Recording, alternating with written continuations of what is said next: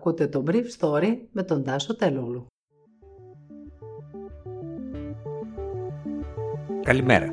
Σήμερα είναι Τετάρτη 24 Μαρτίου και διάλεξα για σας αυτά τα θέματα που μου έκαναν εντύπωση. Εκτός από τα νοσοκομεία της Αθήνας και τα νοσοκομεία της Θεσσαλονίκης αρχίζουν να πιέζονται από μεγαλύτερο αριθμό εισαγωγών. Στην Κρήτη τα πράγματα είναι υπό έλεγχο. Στη Λάρισα, αντίθετα, οι εισαγωγές έχουν πενταπλασιαστεί στο Πανεπιστημιακό, αγγίζοντας σε δύο κλινικές τι 90. Η πόλη του Τούμπιγκεν ανοίγει με ένα εισιτήριο μετά από rapid test όλες τις δραστηριότητές της ταυτόχρονα, ακολουθώντας το δικό της δρόμο στη Γερμανία.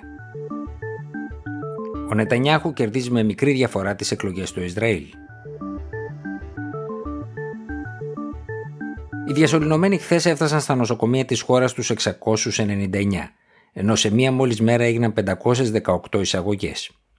Ο μέσος όρος εισαγωγών του 7 ημέρου ήταν 482. Στις 17 του μηνός, δηλαδή πριν από μια εβδομάδα, οι διασωληνωμένοι ήταν 630, δηλαδή 69 λιγότεροι, κάπου 11% λιγότεροι. Ενώ οι εισαγωγές ασθενών ήταν 406, δηλαδή 112 λιγότερες. Η σχετική πλειοψηφία εκείνων που χρειάζονται νοσοκομιακή φροντίδα είναι με 42% του συνόλου άνδρες και γυναίκες 40 έως 64 ετών. Παρ' όλα αυτά τα ποσοστά των θανάτων στις ηλικίες αυτές είναι 17% για τους άντρες και 10% για τις γυναίκες. Πάνω από το 80% εκείνων που πεθαίνουν με COVID σε ένα νοσοκομείο της χώρας εξακολουθούν να είναι άνθρωποι άνω των 65 ετών. Το τελευταίο διήμερο η Θεσσαλονίκη αρχίζει να ανταγωνίζεται από την άποψη της επιδημιολογικής επιβάρυνσης και των εισαγωγών στο νοσοκομείο επίσης όρει σε ορισμένες περιοχές της Αθήνας. Χθες η Θεσσαλονίκη είχε 398 κρούσματα και σύμφωνα με πληροφορίες του Brief Story, οι διασωληνωμένοι στα νοσοκομεία της συμπρωτεύουσας πλησιάζουν τους 30 σε κάθε ένα από τα τρία μεγάλα. Μάλιστα τα τελευταία 24 ώρα υπήρξε διακομιδή συγκεκριμένου περιστατικού στον Πολύγερο από τη Θεσσαλονίκη μια ένδειξη ότι αν δεν ανακοπεί η πορεία του ιού στην πόλη, θα πλησιάσουν οι μέρες του φθινοπόρου, από τις οποίες πάντως η Θεσσαλονίκη ακόμα απέχει. Στην Κρήτη, στο Ηράκλειο, υπάρχουν 12 κλίνες κατηλημένες στο Πανεπιστημιακό Νοσοκομείο, ενώ σε ένα άλλο στο Βενιζέλιο η κατάσταση είναι κακή. Στους άλλους νομούς έχει σταθεροποιηθεί η κατάσταση. Αντίθετα στη Λάρισα, σε δύο κλινικές του Πανεπιστημιακού, οι νοσηλευόμενοι πλησιάζουν τους 90 εναντί 150 πάντως που νοσήλευε το νοσοκομείο στο αποκορύφωμα του δεύτερου κύματος τον Νοέμβριο. Με δείκτη τα 50 κρούσματα ανά 100.000 κατοίκους, τα σκύπτρα εξακολουθούν να κρατούν η Δυτική Αττική με 57 και ο Πειραιάς με 75. Μια πόλη στη Γερμανία, το Τούμπιγγεν, ανοίγει όλα τα εμπορικά καταστήματά της και την εστίαση ταυτόχρονα με ένα μόνο όρο, εκτός φυσικά από την τήρηση των αποστάσεων τη χρησιμοποίηση των μασκών κλπ. Ο όρος αυτός είναι να έχουν όλοι οι πολίτες αρνητικό rapid test. Ο δήμαρχος του Τούμπιγγεν, πράσινος αμφισβητίας Μπόρις Πάλμερ, που είχε πάντα διαφορετική γραμμή σε σχέση με τη γερμανική κυβέρνηση αλλά και το ίδιο του το κόμμα στο θέμα της αντιμετώπισης της COVID, έχει εισαγάγει ορισμένα νέα μέτρα.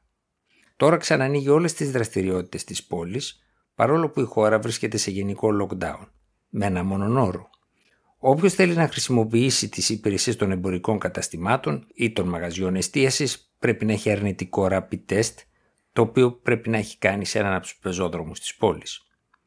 Ο Πάλμερ είπε ότι το σκληρό lockdown δεν ήταν δυνατόν να συνεχιστεί και προχώρησε τις προηγούμενες μέρες στη διενέργεια 10.000 rapid test, από τα οποία βρέθηκαν μόνο 27 δείγματα. Στο τοπικό εργαστήριο της πόλης, τα αποτελέσματα αυτών των τεστ επιβεβαιώνονται από τεστ μοριακού ελέγχου. Αυτά ταυτίζονται συνήθως με τα αποτελέσματα των rapid test. Καταναλωτές και επιχειρηματίες είναι χαρούμενοι από τις πρώτες μέρες του πειράματος, ενώ τα κρούσματα στην περιοχή σημειώνουν άνοδο, όπως και στην υπόλοιπη Γερμανία. Στις τέταρτες βουλευτικές εκλογές σε δύο μόλις χρόνια, το μπλοκ γύρω από το Λικούτ του Μπέγγιαμιν Νετανιάχου φαίνεται να διασφαλίζει το Ισραήλ μια οριακή πλειοψηφία στις βουλευτικές εκλογές. 12 κόμματα εξασφαλίζουν την είσοδό τους στη νέα Κνέσετ.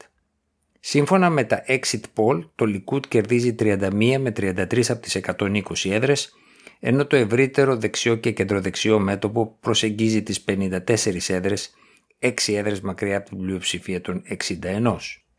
Η πλειοψηφία του Νετανιάχου εξαρτάται από το κόμμα του δεξιού πολιτικού Ναύταλι Μπένετ, που φαίνεται να κερδίζει 7 έδρες. Ο Μπένετ, που είχε υπουργική θητεία σε διάφορα υπουργεία και διατέλεσε και υπουργός άμυνας μεταξύ του 2019 και του 2020, έχει υπηρετήσει πριν ιδρύσει την εταιρεία λογισμικού του σε επίλεκτες μονάδες του Ισραηλινού στρατού, παίρνοντας μέρος σε πολλές μάχες. Ο Μπένετ πριν μπει στην πολιτική πούλησε τις δύο εταιρείες του έναντι 250 εκατομμυρίων δολαρίων. Μπήκε στην πολιτική ως διευθυντής του γραφείου του Νετανιάχου και αν συμμαχίσει με τον μπλοκ γύρω από το Λικούτ, κάτι που το έχει ξανακάνει, θα το κάνει με πολύ σκληρούς δικούς του όρους. Ήταν το Brief Story για σήμερα Τετάρτη 24 Μαρτίου 2021.